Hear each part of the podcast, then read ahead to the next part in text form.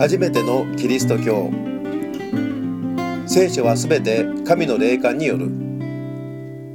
聖書はすべて神の霊感によって記されました。霊感とは、聖書各巻の著者たちが神の言葉を曖昧になく記すことができるように、守られ導かれた神の不思議な知恵と力、神の息吹のことです。霊感された聖書こそ、私たち人間の信仰と生活の最も正しい判断基準、誤りない規範なのです。聖書はあなたに知恵を与えて、キリストイエスに対する信仰による救いを受けさせることができるのです。聖書はすべて神の霊感によるもので、教えと戒めと矯正と義の訓練とのために有益です。